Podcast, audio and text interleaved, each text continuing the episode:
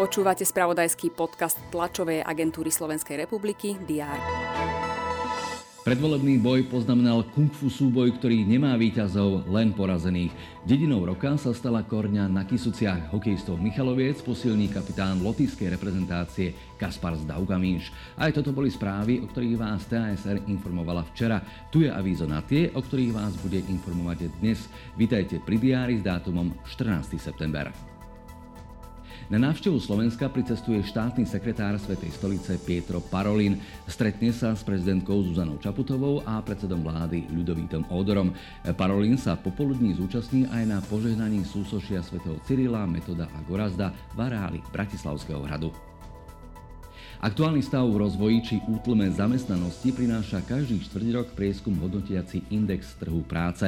Doteraz posledný v marci tohto roka zaznamenal nárast zamestnanosti, a to aj v odvetviach, ktoré plánovali skôr prepúšťanie.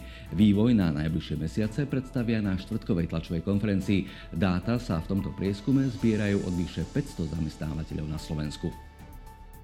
V Slovenskom technickom múzeu Múzeu letectva v Košiciach sa uskutoční spomienkové stretnutie pri príležitosti Dňa slovenského vojenského letectva a 50. výročia založenia Vysokej vojenskej leteckej školy SNP v Košiciach.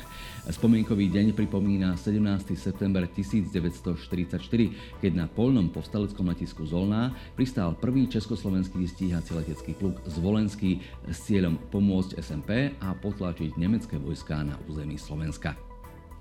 V Smižanoch vo štvrtok začnú s výstavbou zberného dvora. Mesto na Spiši na výstavbu získalo minulý rok eurofondový príspevok vo výške viac ako 370 000 eur. Dnes teda na stavbe poklepuje jeho základný kameň.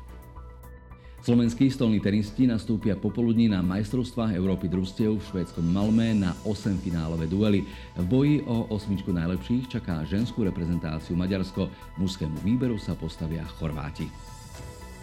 Želáme vám úspešný deň a čo najkrajšie prežitie predloženého víkendu. Kedykoľvek aj s našimi správami TASR. Nájdete ich na portáloch Teraz.sk a TASR TV.